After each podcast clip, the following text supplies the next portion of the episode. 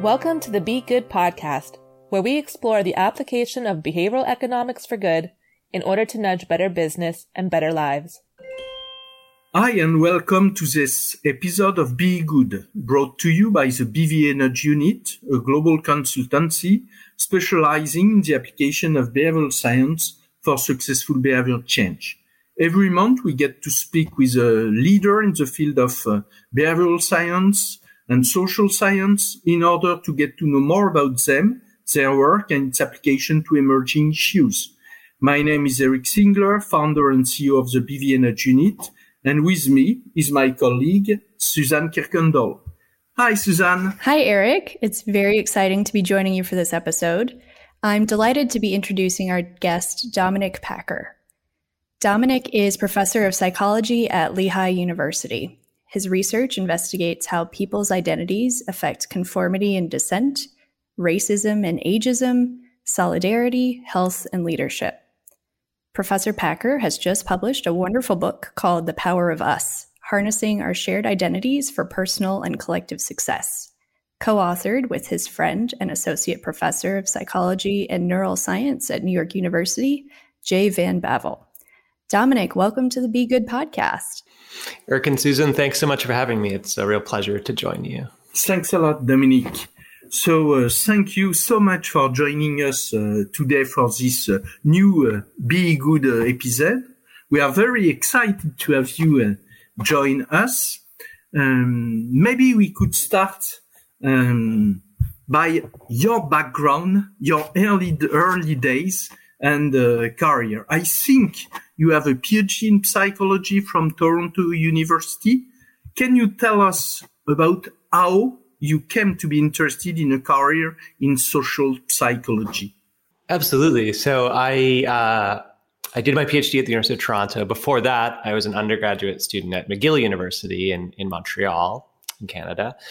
Um, and I went to university not knowing really what I wanted to study. I had I'd done a lot of theater in high school. and I thought maybe major in theater. I had an idea that I might like psychology, but I didn't honestly really even know what it was, other than it somehow involved the mind. Um, I took an introduction to psychology course, and it was awful. it was a, a, terrible course. It was very, very boring. Uh, it was almost as if the cognitive revolution hadn't happened in this course.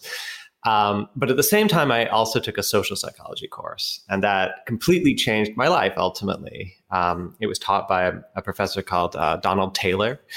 And I've actually been thinking about him a lot recently because very sadly he, actually died a few weeks ago. Uh, but he had a profound impact on, on my life. And I actually think a, a large number of people who became social psychologists were influenced by this course he used to teach on social psychology, which was just incredibly inspiring both in terms of how he taught these stories and, and jokes and insights. It didn't feel like being taught. Uh, but also his deep passion for intergroup relations and uh, addressing issues of systemic discrimination and inequity in society, uh, which really ultimately uh, motivated me to pursue it myself. Could you share or could you have uh, other mentors that had a strong influence on you? Or a researcher or people who have played an influential role in your professional career? Yeah, absolutely. I mean, there's in some ways too many to to, to, to mention, um, but just to name a few. Um, so, really, my graduate mentors, uh, Dr. Allison Chasteen at the University of Toronto, and then Will Cunningham, who, who was a new assistant professor at Toronto when I was a graduate student, and he was part of a new wave in social psychology of, of using uh, neuroscientific methods or neuroimaging, fMRI in particular, to study brain responses as people engaged in social psychological kinds of tasks. Um, and this was incredibly exciting to me and to the co-author of, of my book, Jay Van Bavel, um, who was also an incredibly influential figure for me in my career. We were office mates in graduate school, um, and developed a highly productive and also exciting collaborative relationship. And then just to name one other person, uh, someone we talk a bit about in the book, uh, Professor Marilyn Brewer, who is a professor at The Ohio State University, where I went for a postdoc after graduating from Toronto, um, who's like a, a, real world leader in issues of social identity and, and group dynamics. And getting to work with her, I was her last postdoc. She was retiring. She left the university the same week Uh, and she moved to Australia at that point. Uh, but that was such a privilege and a pleasure to work with this, you know, true world leader um, who'd done so much in the discipline. Uh, is there one experiment you have conducted that stand out uh, in influencing your thinking, or perhaps one that you are very proud of? Maybe the same. yeah, I, so I think um, probably the most influential experiment in, in terms of it launching a lot of the rest of what we ended up doing was something that Jay and I conducted together in graduate school, along with Will Cunningham, who I mentioned earlier, uh, which was a study. It's a variant of what are known as the minimal group experiments, which is when you you put people essentially in a pretty arbitrary, novel social category. Uh, in this case, we assigned people to be a lion or a tiger. There's these two teams, but they never meet the other teammates, and they, you know, there's not really any reason rationally that they should prefer their team over the other team. Yet we knew from on lots of previous work that very spontaneously people tend to, to like their team better immediately um, and to uh, discriminate in favor of their team even there's two twists to what we did though. One was that we were interested in brain response. So we were looking at we used fmri to look at when people then saw the faces of members of their own team versus the other team did we see different patterns of brain activity? And we had some hypotheses about that. But I think the other crucial thing that we did is we assigned people to mixed race teams. That is, all our participants were white, uh, white Canadians, uh, but on their team, half of their teammates were white and half were black, and uh, the other team, half were white, and half were black. And a lot was known at that point, or at least something was known at that point about how the brain might react differently to black and white faces in a potentially prejudicial kind of fashion um, what, what we found was that assigning people to a mixed race team completely eliminated the standard pattern of racial bias in, in brain response uh, and replaced it with a team bias. Now, people, for example, um, had higher activation in, in an area called uh, the fusiform gyrus, which is specialized for face processing. They showed more activation in this in this region whenever they saw a fellow teammate, regardless of what race they were, compared to a, outgroup member, an out outgroup team person. And then that activity in that brain region subsequently predicted better memory for the faces of in-group members than out-group members. And so I, I, have to give full credit. This was Jay was the absolutely the lead on this study, but we worked on it together and spent many long hours together in a in a scanning facility. Um, and I think it really launched us on this t- trajectory to, to think deeply about the role that identities play um, in in everything we do. Before we go uh, deeper uh, in your book, and with Suzanne, we have a lot of questions to to ask. Can you tell us the amazing story that you share at the very beginning of your book about how you and Jay uh, became what you call a scientific uh, team, and I think uh, very close friends? Absolutely. Yeah, so. Um, Jay, I, I, should say, I started graduate school a year before Jay, and um, took over part of an, an office in the sub basement of the psychology department. So the basement below the basement. It was not a nice space, uh, no windows, anything glamorous like that. Um, and I settled in. And then a year later, Jay showed up, and there was a spare desk in the room. And he asked if he could take the desk. And I said, sure. Um, but then shortly thereafter, he brought in this massive bag of hockey equipment, which is, if you're not familiar, first of all, it's huge. And second of all, it smells because when he was a goalie and when goalies play, they sweat and it all just seeps into the equipment and you, you can't wash it. Uh, and the reason he brought it in is his apartment in Toronto was tiny and he had nowhere to put it. His wife didn't want it there, so he brought it to our office. So it didn't start us off on the best footing. Um, and I was pretty suspicious of this character. But shortly after, maybe a couple of months in, uh, we went to a department talk, a colloquium, and then afterwards there was a wine and cheese, a sort of fancy event. And we were very junior at the time and eager to impress. And it's a room full of professors and the visiting speaker who was some eminent person. And um, so we're trying to make a good impression.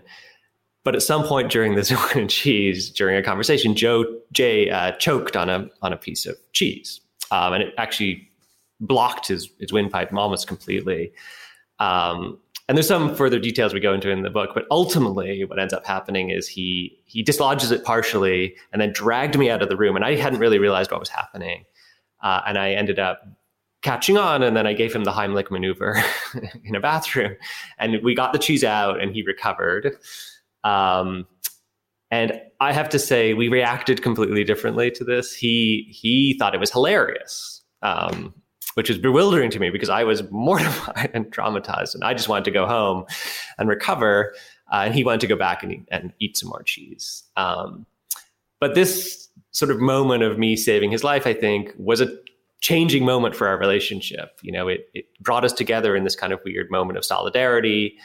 Uh, and afterward, um, we really started talking to each other and realized how much we had in common and what our interests were, and, and ultimately formed a very tight bond. Um, so he's now a professor at NYU, at New York University. Uh, I'm at Lehigh University, which is really only about, I think it's about 70 miles away. Um, and so we've maintained this, this collaborative relationship for, yeah, 15 plus years at this point. Yeah, uh, a really uh, uh amazing story and a story of friendship. So we understand why you are now, you have now uh, co-authored a book. Maybe Suzanne, you want to talk a little uh, with Dominic about the birth of the book? Yes, we definitely want to get into that. So, Dominic, obviously, you've just published your first book, The Power of Us. Eric and I both enjoyed it very much. We've got all our highlights in there. Can you tell us more about why you decided to write this book? Yeah, this is, um, I mean, it's a great question. I, so, I mean, the, the honest sort of story behind it is that um, we hadn't thought about writing a book particularly. I mean, we're used to writing peer reviewed articles, which are for a very particular academic kind of audience, and writing a book of this kind is a very different thing. A few years ago, I was in a book club uh, in the town I live in with a bunch of people who were not academics, um, but we would read books, and every every month or so, one of us would choose a book for the group to read, and then we'd meet to discuss it. And one month, I chose a, a behavioral science book I thought this might be interesting to this group uh, who wouldn't normally read that kind of thing. And it was by, I won't say who it was by, but it, it, it was quite a popular book. Um, and the group hated it. they really didn't like this book. And so the meeting, I felt really kind of awkward having made the recommendation. Anyway, I, afterwards, I told Jay the story just as a point of interest because he, you know, he, he knew the book. Uh, and he said, well, at least this person who wrote the book, at least at least they wrote a book. Like we couldn't do that. And I said, yes, we could. We could definitely write a book. And then he said, well, what about? And I said, identity, like the stuff we study and talk about all day long. We could we could write a book, and that got us thinking. That was about five years ago.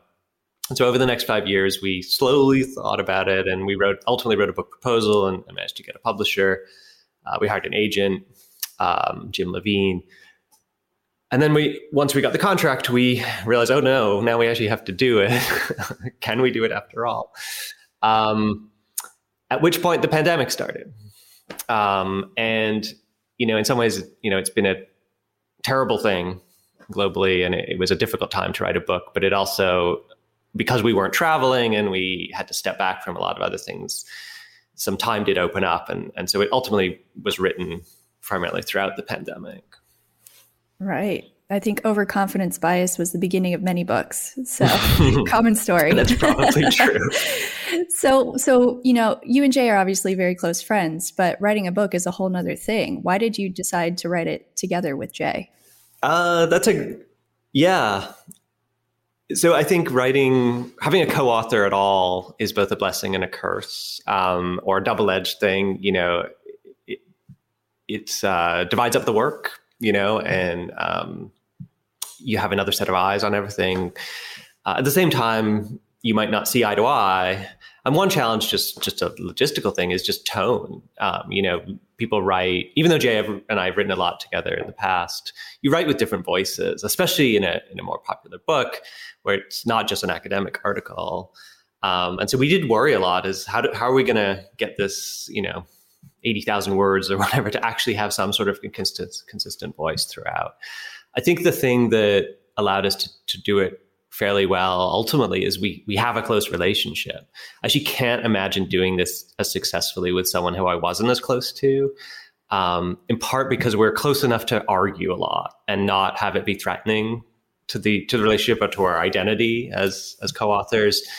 Um, and we, I think it's safe to say, we argued about every sentence in the book. Um, you know, I knew when I wrote something, I had to convince Jay first before the editor or anyone else saw it. I had to convince Jay first that it was a good sentence and it, a point worth, worth making, and vice versa. And ultimately, that really improved the book. Um, but it wasn't always, I mean, smooth. There were times when we got pretty irritated with each other. right. So, how did you organize the work between the two of you? So, um, the book has 10 chapters, and essentially what we did is divide them up 50 50 at the beginning to, to write first drafts of each one, and largely just based on our particular expertise. So, um, Jay, for example, has done a ton of work on uh, political polarization and, and stuff related to social media with regard to polarization, and there's a chapter on that. So he was the obvious lead on that chapter. Um, I've done a lot of work over the years on dissent within groups when do people challenge group norms, and so I was the obvious person to write the chapter on dissent. Um, and then we swapped, and we, you know, engaged in some pretty critical review and a lot of rewriting. Um, and then I'd also say, probably because of the pandemic, we joke that this was the book written through 10,000 text messages um, because we texted each other and still do today probably 30 plus times a day. Every time we had a thought or an idea or came up with a new example or heard an interesting data point or saw something on Twitter, we, and, and, um, actually became a really productive way of working. Surprising to me, I didn't think texting was a good way to work previously, uh, but it worked in this case. So, last question I have before I'll hand it back to Eric is to get into the idea of social identities. We've mentioned this concept a little bit, but I think if you can tell us the really amazing story of the Dassler brothers, I think that could really help explain the concept.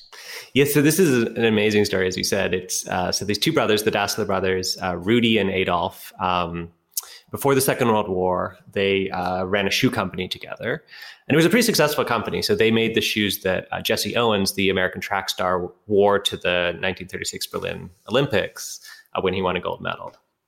Um, I think more than one gold medal. So they, it was not a you know insubstantial thing they were doing, but they're brothers and they fought. and at some point, they had a huge falling out to the point where they couldn't work together anymore. It happened during the war. Um, and so after the end of the, the, Second World War, they, and this was a small town in southern Germany, they split. They split the company into two. Uh, one moved across town to the other side of the river. Um, and they now started two separate companies, two separate shoe companies, and they loathed each other. They, they couldn't talk to each other. They they, they were true enemies at this point. Um, but the remarkable thing about the story isn't really about them because brothers fight and fall out all the time. It's what happened to the town. So townspeople went to work for one company or the other, and ultimately the whole town became divided. And it really was divided by this river with one company on one side and the other on the other. And it became deeply contested. It broke apart families. Um, people couldn't relate to each other anymore if they worked for the wrong company. Um, people from one side of the town weren't allowed, at least informally, to go into shops, for example, on the other side of the town. Uh, it became known colloquially as the town of bent necks because everyone would be looking down at, at other people's shoes to figure out are you one of my people, part of our group, or are you one of them, part of the out group? Um, the two companies, by the way, are now famous, and we know them as Adidas on the one hand and Puma on the other. Um, and really they remained arch rivals and the town remained divided until the death of the two brothers who are buried at opposite ends of the town cemetery. So until they sort of um, they had left the scene the town was was very much divided in this way. That's obviously that isn't the case anymore it's become a more cooperative relationship um, but we tell this story uh, in part to just show that when we think about identities we're often thinking about the big important serious identities, right? Maybe thinking about religion or uh, ethnicity or nationality, citizenship. Um, but a lot of the identities that can shape how we think and feel are actually more arbitrary than that. Um, we can actually divide the world up in any way. So that we could make people lions and tigers, like in the experiment I was talking about a few minutes ago, or in this case, based on shoes. right? And which brother of this family of shoemakers do you most affiliate yourself? The, the book is uh, about social identities. So I think it would be a great first for our listener to define what you call social identities. Yeah, absolutely. So, uh, a social identity is that part of ourselves that is grounded in a collective, in a, in a group that we belong to. So, if you think about the self, and we early on in the book ask people to do this. So, complete the sentence, I am 20 times. And when you get people to do this, you find a variation of different things or a variety of different things in their lists. Some of them are very individual in nature. So they're unique characteristics, maybe a personality trait or skill or interest that we have that differentiates us from other people. And those can be very important to us. Um, other things on the list very very often are relational in nature. So this would be myself as a father or as a, as a son. It could be um, you know, being a, a, partner to someone in a romantic relationship. Uh, it could even be a role like being a professor to a student. Um, but a lot of identities that people end up listing are are what we call social identities. They're they're based in larger group memberships. It could be your citizenship, it could be your race or ethnicity, it could be your gender, it could be your religion, it could be what company you work for or what your professional identity is. Are you a psychologist or a behavioral scientist or a consultant, right? So all of these are identities that are grounded in the groups that we belong to. They're not the only part of ourselves, but they're a big part of ourselves. And for that reason, they end up shaping a lot of how we think about the world and what our goals are, and so on. Which is exactly uh, my question now. Now that we have understood uh, what are social identities, could you describe how social identities shape how we experience the world and the decision we make? Yes. So the in the book at least what we argue is that these identities shape or have an influence on everything from low level perceptions including taste and smell uh, up through the things we tend to believe um, which can shape our goals and our preferences. And ultimately identities are the foundation for large scale social phenomena as well including the ability to lead uh, and the ability for groups and people to mobilize for change uh, so ultimately, sort of from basic perception all the way up potentially through revolution, uh, that we think identities have a role to play in all of that, uh, and it's it's by shaping and changing, in some cases momentarily, uh, the motivations people possess and their orientation toward the people they think are part of their own group and their orientation toward members of other groups. Mm-hmm. Could you share with us uh, some concrete example or some uh, research? Um, that you mentioned in the book. Uh, it is what I have loved also in your book. So all what you do is grounded in experiments and rigor and uh, uh, which is really um, very uh, convincing and also uh, insightful. So do you have some concrete examples or research you would like to, to share? Yes. So uh, I'll tell you about a couple of different things. So we'll maybe start with basic effects on um, perception, things that these are often surprising and maybe not super important, but they show, I think, the the power of of this sort of psychology. Um, so Jay, in collaboration with a friend, of, another friend of ours, Michael Wohl, conducted a study in Ottawa, in Canada, the capital city, where all the participants were Canadians, and they set up a stand in a in a famous market uh, in the in the capital in the city, uh, and the, and the stand was for a taste test and people were asked to taste test and then indicate their preference for honey or maple syrup. Uh, both are sweet, both are sticky, right? They're very similar, uh, but only one of the two is linked to Canadian identity, which is maple syrup. Canada has a national reserve of maple syrup just in case of emergency and we run out. So it's, it, it's an important thing to Canadians. The key thing is before people did the taste test, they, they completed a little questionnaire, sort of seeking information about them um, as you would in many an experiment. But there were two different versions. So half the participants completed a questionnaire, which really was all questions about their personal individual self. You know, really momentarily highlighting who you are as an individual. What are your interests as, a, as an individual person, for example? The other half of the questionnaires were highlighting Canadian identity. So they asked people questions about, you know, what is your citizenship? Everyone puts Canadian. What do you like about being Canadian, and so on. So they're activating that that sense of self. They then do the taste test. And what they found in the in the results was that people who'd been reminded that they were Canadian preferred the maple syrup to the honey. But the people who had not been reminded they were Canadian had just been thinking about their personal identity, preferred had no no difference in their preference. They liked the honey just as much as, as the maple syrup. Um, sort of illustrating that just this momentary shift in what what lens are you looking at the world through, or in this case, tasting the world through, uh, can shape these preferences for for basic something pretty basic, but that's linked to that identity. Um, other examples, another example would be going back to that minimal group kind of study I talked about earlier, where by putting people in a new group context, so we assign people to a team that happens to be mixed race, that standard racial biases in the study I told you about, it was in brain response and memory, but in other work, we found the same thing on implicit bias measures, for example. Uh, the standard race sort of bias effects that we would observe are gone and they're replaced by a different kind of bias right? Now it's a team bias. And again it shows this momentary shifting of allegiance or identity.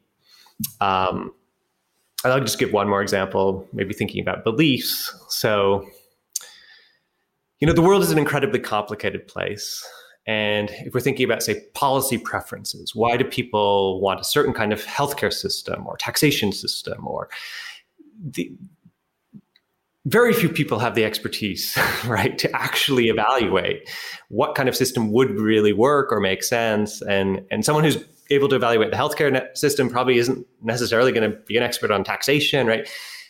And yet we ask voters all the time to make judgments about what what kind of policies should we be pursuing as societies?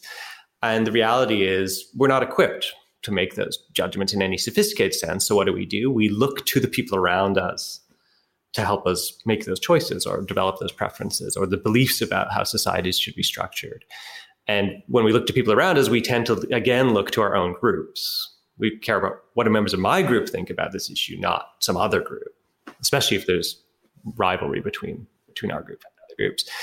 But what that means is, and there's work uh, that shows this, that people's political preferences for policy are very often driven by identity, not ideology. So it's we like to think maybe as voters we have ideas sort of abstractly about how the world should be ordered and it's grounded in philosophical beliefs or something, and that shapes our policy preferences. But what research has shown is that if you present people with policy options and you make it look like they're policy options endorsed by your side, your political you know in group, people are supportive of it. You can take exactly the same policy and tell a different group of participants that it was endorsed by the other side and they don't like the policy. And so it's not, at least for many people, a deeply principled sort of individually thought through process. It's you use your identity to make these sorts of decisions, especially for things you don't know much about or where it's very complicated. And it it sounds I mean, sometimes people say this is sort of irrational thing. We we don't think it's irrational at all. We think, what else could you do, right? For most of domains of life, you don't have the time, if nothing else, to figure it all out. So you have to look to other people. Mm-hmm. Before coming back to this uh, key topic of uh, political polarization uh, with Suzanne in a moment, I would like to ask you uh, a question about how can individuals use this knowledge to uh, purposely activate their own identities to be their best selves. So what advice for us as individuals to use this? Great question. So one of our goals with the book was to um, sort of expose these dynamics so that people are just more aware of them. So one of the we called the book "The Power of Identity" with sort of two meanings in mind. One is that we think identities, identities are ultimately powerful ways of changing the world, and that it's only by getting together with other people and mobilizing for a cause that change will happen. That's one type of power. But the other is that they are powerful whether we know it or not and that they're shaping our perceptions, they're shaping our beliefs. Leaders of our groups are changing how we think about the world by invoking identities.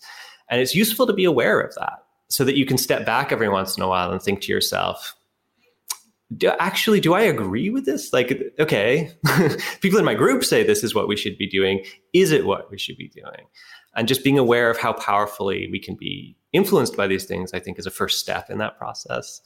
I've always been really interested in dissent and when will people challenge groups. And a key part of dissent is the ability to step back every once in a while from your group and say, are is what we're doing right? Or is it productive? Or is it useful?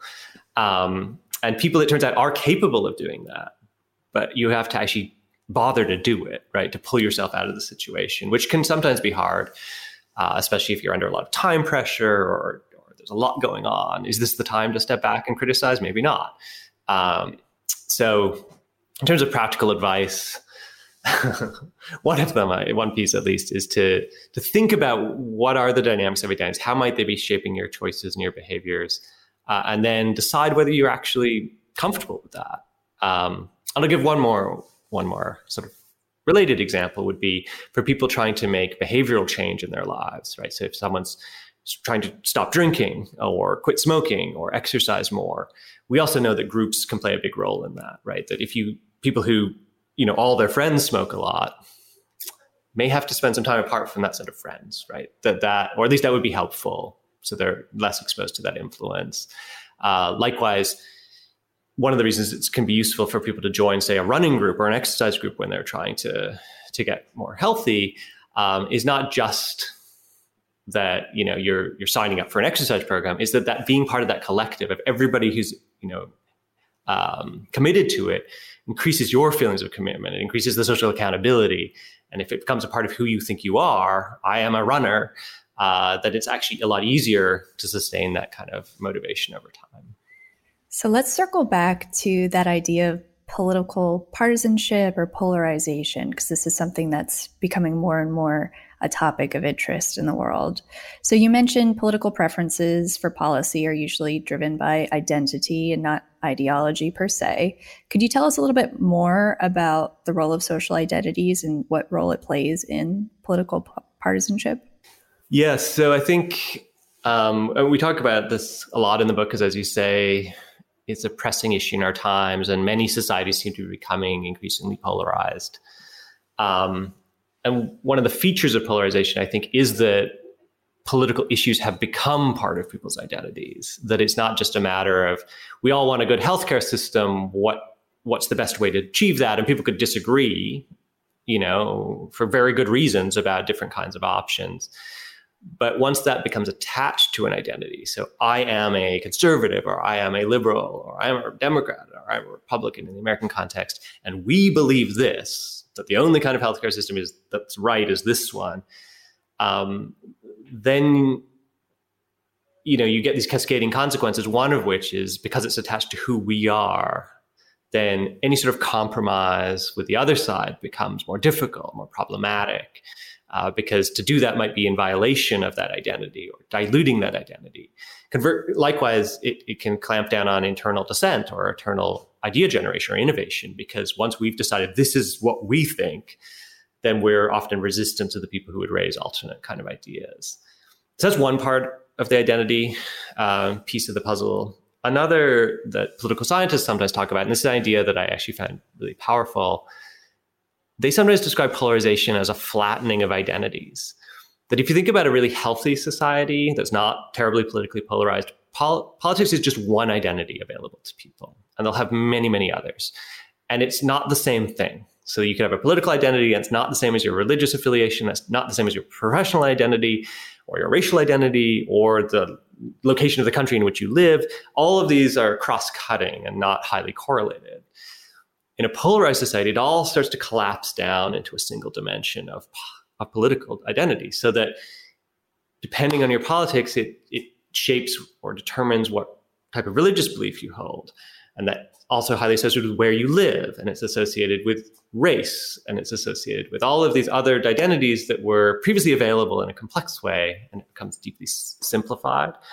Um, and I think we're seeing that that happening in, in places. So if you know someone's uh, political beliefs, you you can make a lot of assumptions about other parts of themselves that are actually probably quite accurate in a highly polarized society. But the difficulty with that or problem with that is we don't get exposed then to people of different groups right? We're, we're just going to hear from the same people all the time in these echo chambers. Um, and it's also very boring. I don't think it's a healthy way to live as it's not good for societies and i don't think it's good for individuals either Right. So another thing that you mentioned in the book is, you know, that new technology and social media are also playing a big role. Could you elaborate a little bit on that? Yes. So we think that one of the I think it's fair to, or it's unfair to, to, blame it all on social media. Um, you know, people love to point to Facebook or, or, to Twitter and and say, you know, it's all your fault, Mark Zuckerberg. um, and we don't think that's entirely fair. Um, what we think is that social media can serve as a sort of accelerant to polarization dynamics. That when social media arrives in a society that's already fairly polarized, tends to make it worse, not better um, that people bring those polarized identities to that space and then the dynamics and the incentive structures on social media sort of propel it forward in some kind of uh, some pretty harmful ways. So, I mean, social media environments are, I mean, they've often been called the attention economy, right? That ultimately what's driving behavior on social media is attention. People are trying to get likes and clicks and retweets and especially elites or people who are striving to become elites, politicians, pundits, and so on, the, the entire economy is based on getting people to pay attention to you. Um, and in that environment, we know something about what drives attention. it's, it's, being provocative. It's uh, being aggressive about your beliefs and, and aggressively opposing the other side. Uh, and so Jay has done amazing work with colleagues um, from around the world on those sort of social media dynamics, looking at, for example, what kind of content in in social media posts tends to get more attention or tends to go viral. Um, and they find that, for example, tweets or posts with uh, what they call moral emotional words uh, tend to get spread much more easily. And so these moral emotional words aren't just words like that are emotional, like happy or sad, and they're not just moral, like right or wrong. They're words like disgust and hate. Right? They, they're these deeply emotionally evocative words with strong connotations of right and wrong. Um, and those tend to get a lot of attention and then spread really easily. Uh, in other work, they've shown that even above that, posts that mention the political outgroup are, they found that every mention of political outgroup increased the probability of, it, of a post being shared by 67%. Um, and so again, for people who are trying to get attention online, they probably unconsciously are picking up those patterns and then adopting them right? Increasingly using those sorts of words increasingly you know insulting the other side. Uh, and it becomes a feedback loop the more polarized we become as societies the more we're we like to see that content uh, and those people respond to those incentives so another word that's come up a few times in this conversation is the idea of bias so could you tell us more about implicit and explicit bias. And in the book, you mentioned there's the key role of history and institutional structure that might help explain where bias comes from. And if you could elaborate on that as well. Right. So explicit bias um, generally refers to bias that people are willing to talk about. They can tell you about ex- explicitly. Um, and so if you ask people, what do you think of terrorists? right? Most people would happily say, I think I don't like terrorists. They're bad people. Uh, this is not a group we should support. Um, for other kinds of, of groups, uh, for example, you know, relations between members of different races, people might be much less likely to explicitly tell you if they're prejudiced or not. Uh, maybe because they're not, or maybe because they don't want to tell you. Implicit bias, on the other hand, uh, is this idea that some of our reactions and responses to members of different groups may be uh, very rapid uh, and potentially, at least to some degree, non conscious. Uh, it might be that people react with different kinds of body language, or that when people meet members of different groups, very spontaneously and automatically, different kinds of stereotypes come to mind. And it's not a conscious, deliberative process. It's not intended. You didn't intend necessarily to think a particular thought about uh, a member of a group, uh, but it might just pop into mind. And that those more spontaneous reactions can also influence how people behave, uh, potentially, especially if they're not aware of them. And so, a lot of attention in social psychology over the last 20, 30 years has been to these more implicit types of processes. Um, and there's lots of debate, as there is in any academic discipline, about exactly how we should define the terms and how influential are these sorts of reactions and so on. Um, but I think very broadly can think about as explicit would be conscious biases about pe- which people might not be shy about talking about. So when there's a white supremacist rally, right, and you see it on the streets of uh, in American cities, that's very explicit bias.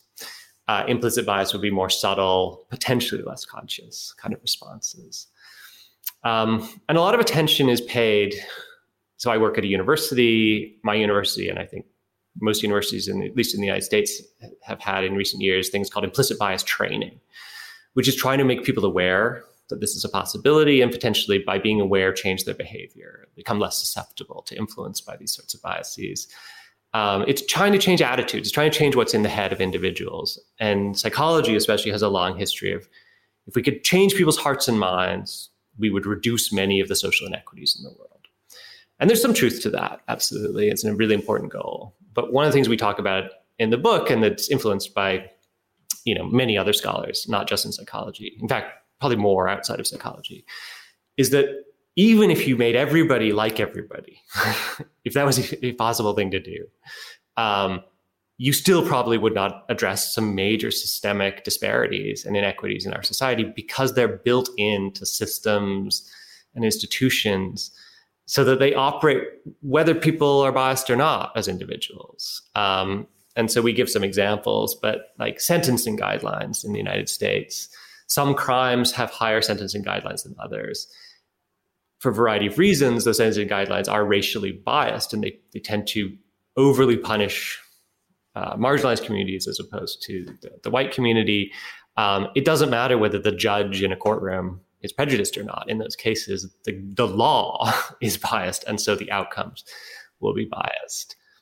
Another example, just to in the university context, um, American universities, I think this is less common in other parts of the world, but a lot of American universities, including mine, have what are called legacy admissions, which is that there's a pool of the students admitted every year who are um, the children of alumni, so people who've come to the university before. Um, and you can understand why universities would want to do that. It, it, you know that these people, these families are committed to the institution. They're more likely to donate money to the institution. Um, they'll be really passionate and excited to come to the university because their parents or their grandparents came. Um, but if you think about it in a structural sense, you quickly realize that that is going to introduce bias into your admissions process in the favor of, generally speaking, wealthy white people. Because who went to these universities in the past, right? Go back 30 years, these universities, including mine, were almost entirely wealthy, they're expensive, and they were almost entirely white.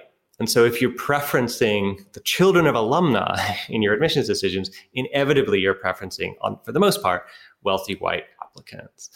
Despite being a university, and this is not just my university, this is like pretty much everywhere in the United States.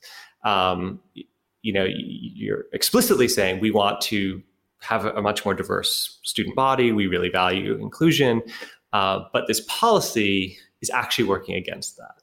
Uh, and it's a policy matter it's just the way we're structured matter that needs to change, not something about the hearts and minds of, of uh, individuals on campus.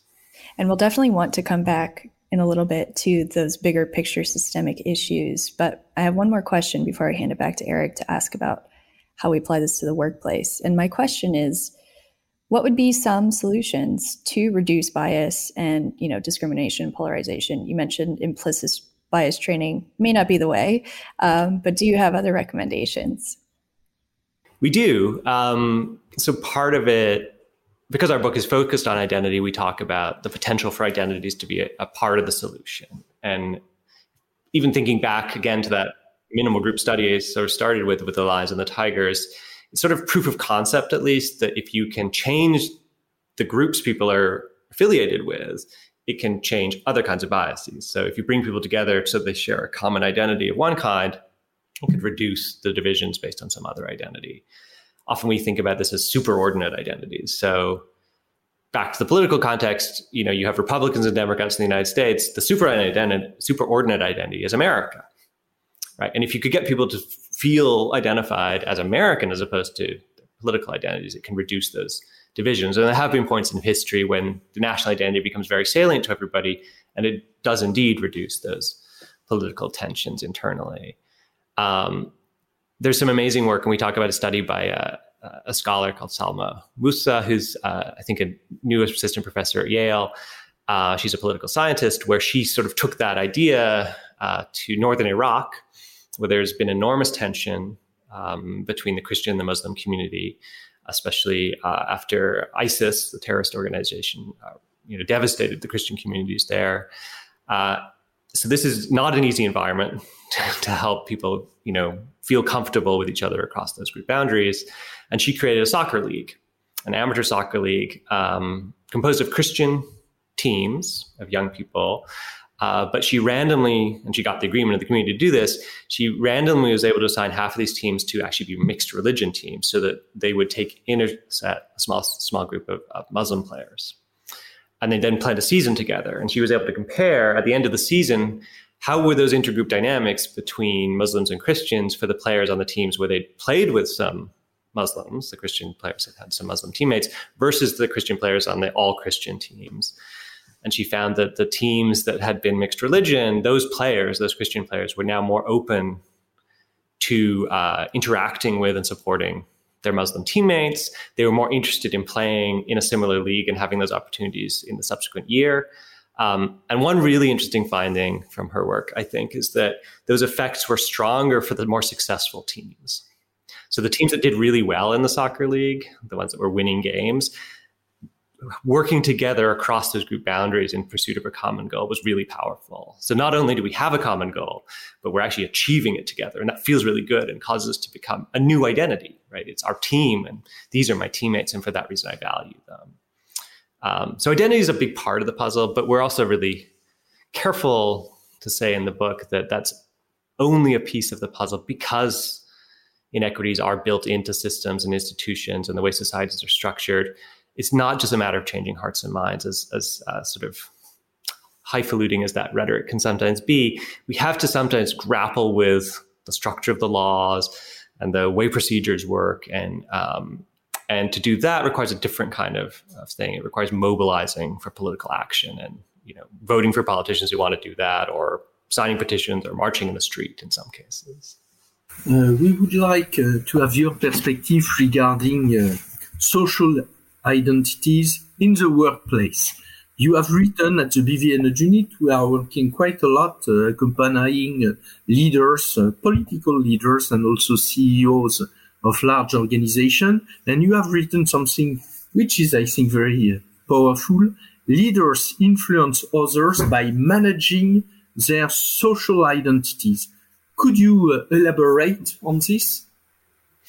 Absolutely. So I think there's a phrase we love coined by two other social psychologists, uh, Alex Haslam and Steve Reicher, who've thought a lot about social identities and leadership over the years.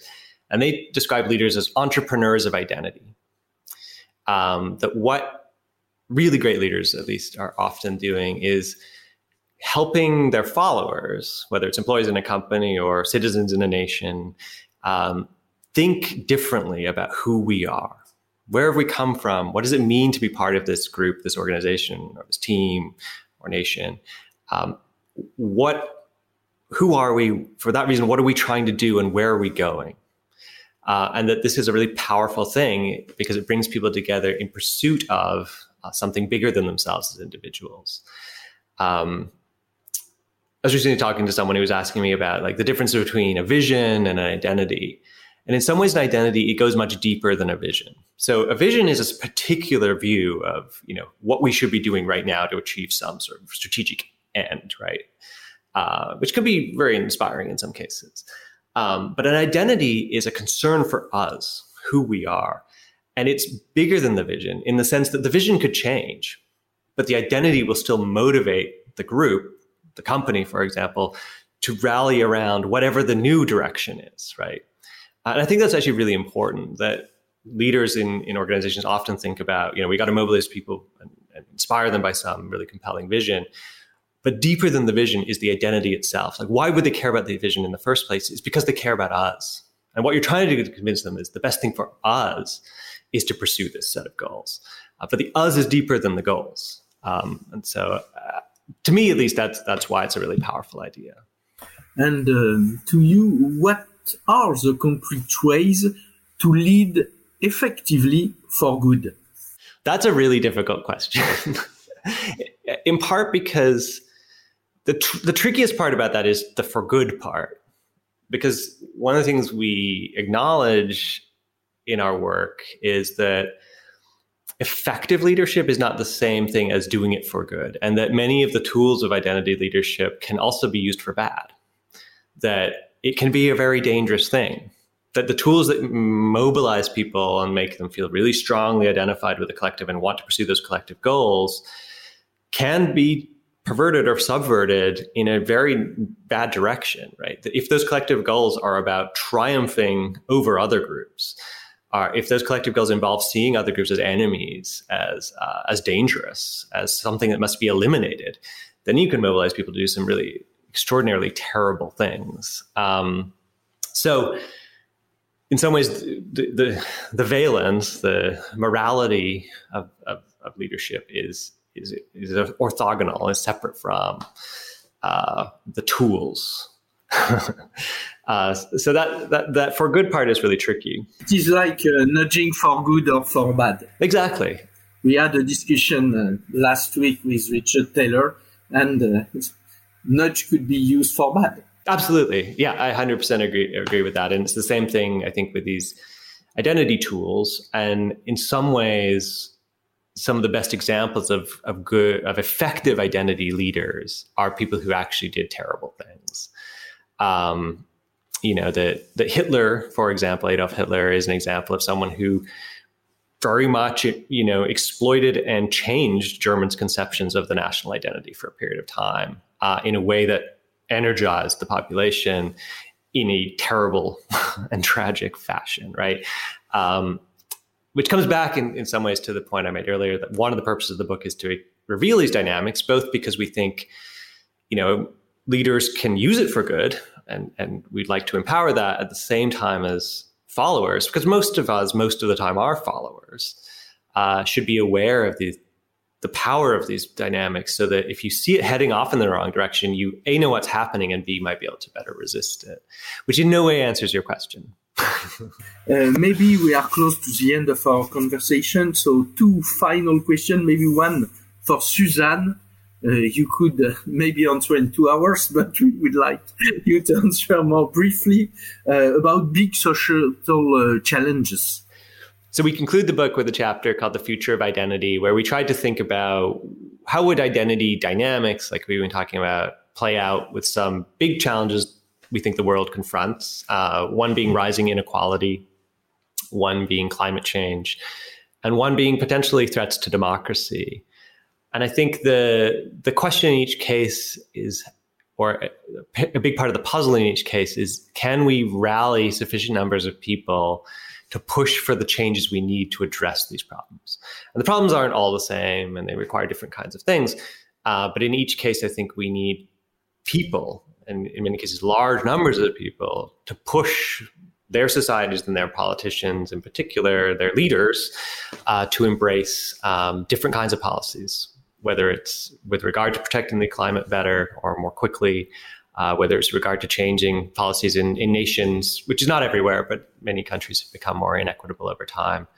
Um, or in the case of, of potential threats to democracy can you rally forces or people behind a pro democracy type of movement when many of the groups that that would involve normally have very different interests from each other right? They in a, in a well-functioning democracy groups don't have to rally together to protect democracy in a democracy that's backsliding like uh, like i believe at least the united states is currently you need a lot of people who are not normally allies because they're fighting over issues they don't agree on which is fine that's good for democracy um, have to come together as allies in support of a democratic system. And that involves seeing a new identity, seeing some point of commonality that groups that actually see themselves ordinarily as very different start to understand themselves as having something in common. Thanks a lot. I think very insightful. Maybe a, a, a final question. Uh, uh, you have just launched, I think, a newsletter. And could you tell us more about this newsletter, your objectives, and what will be the content of it? Thank you for asking. So it's on Substack. It's called powerofus.substack.com. Uh, it's a free newsletter. It has been coming out every week, although we're playing with that. And just to be completely honest, we're still figuring out the identity of this newsletter. Um, we aren't 100% sure. But our goal is to talk about all the sorts of issues we've been discussing today and how does identity play out or relate to or help to make sense of ongoing events.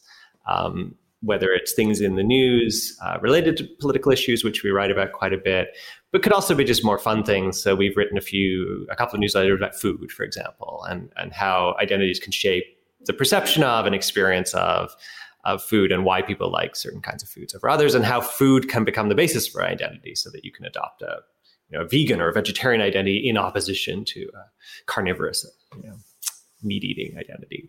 Um, so our goal is to you know present some of these ideas and uh, to make them accessible to a, to a broader audience. Thanks a lot, uh, Dominique. I think it's time to uh, say uh, thanks a lot. Well, thanks for having me. This has been a lot of fun.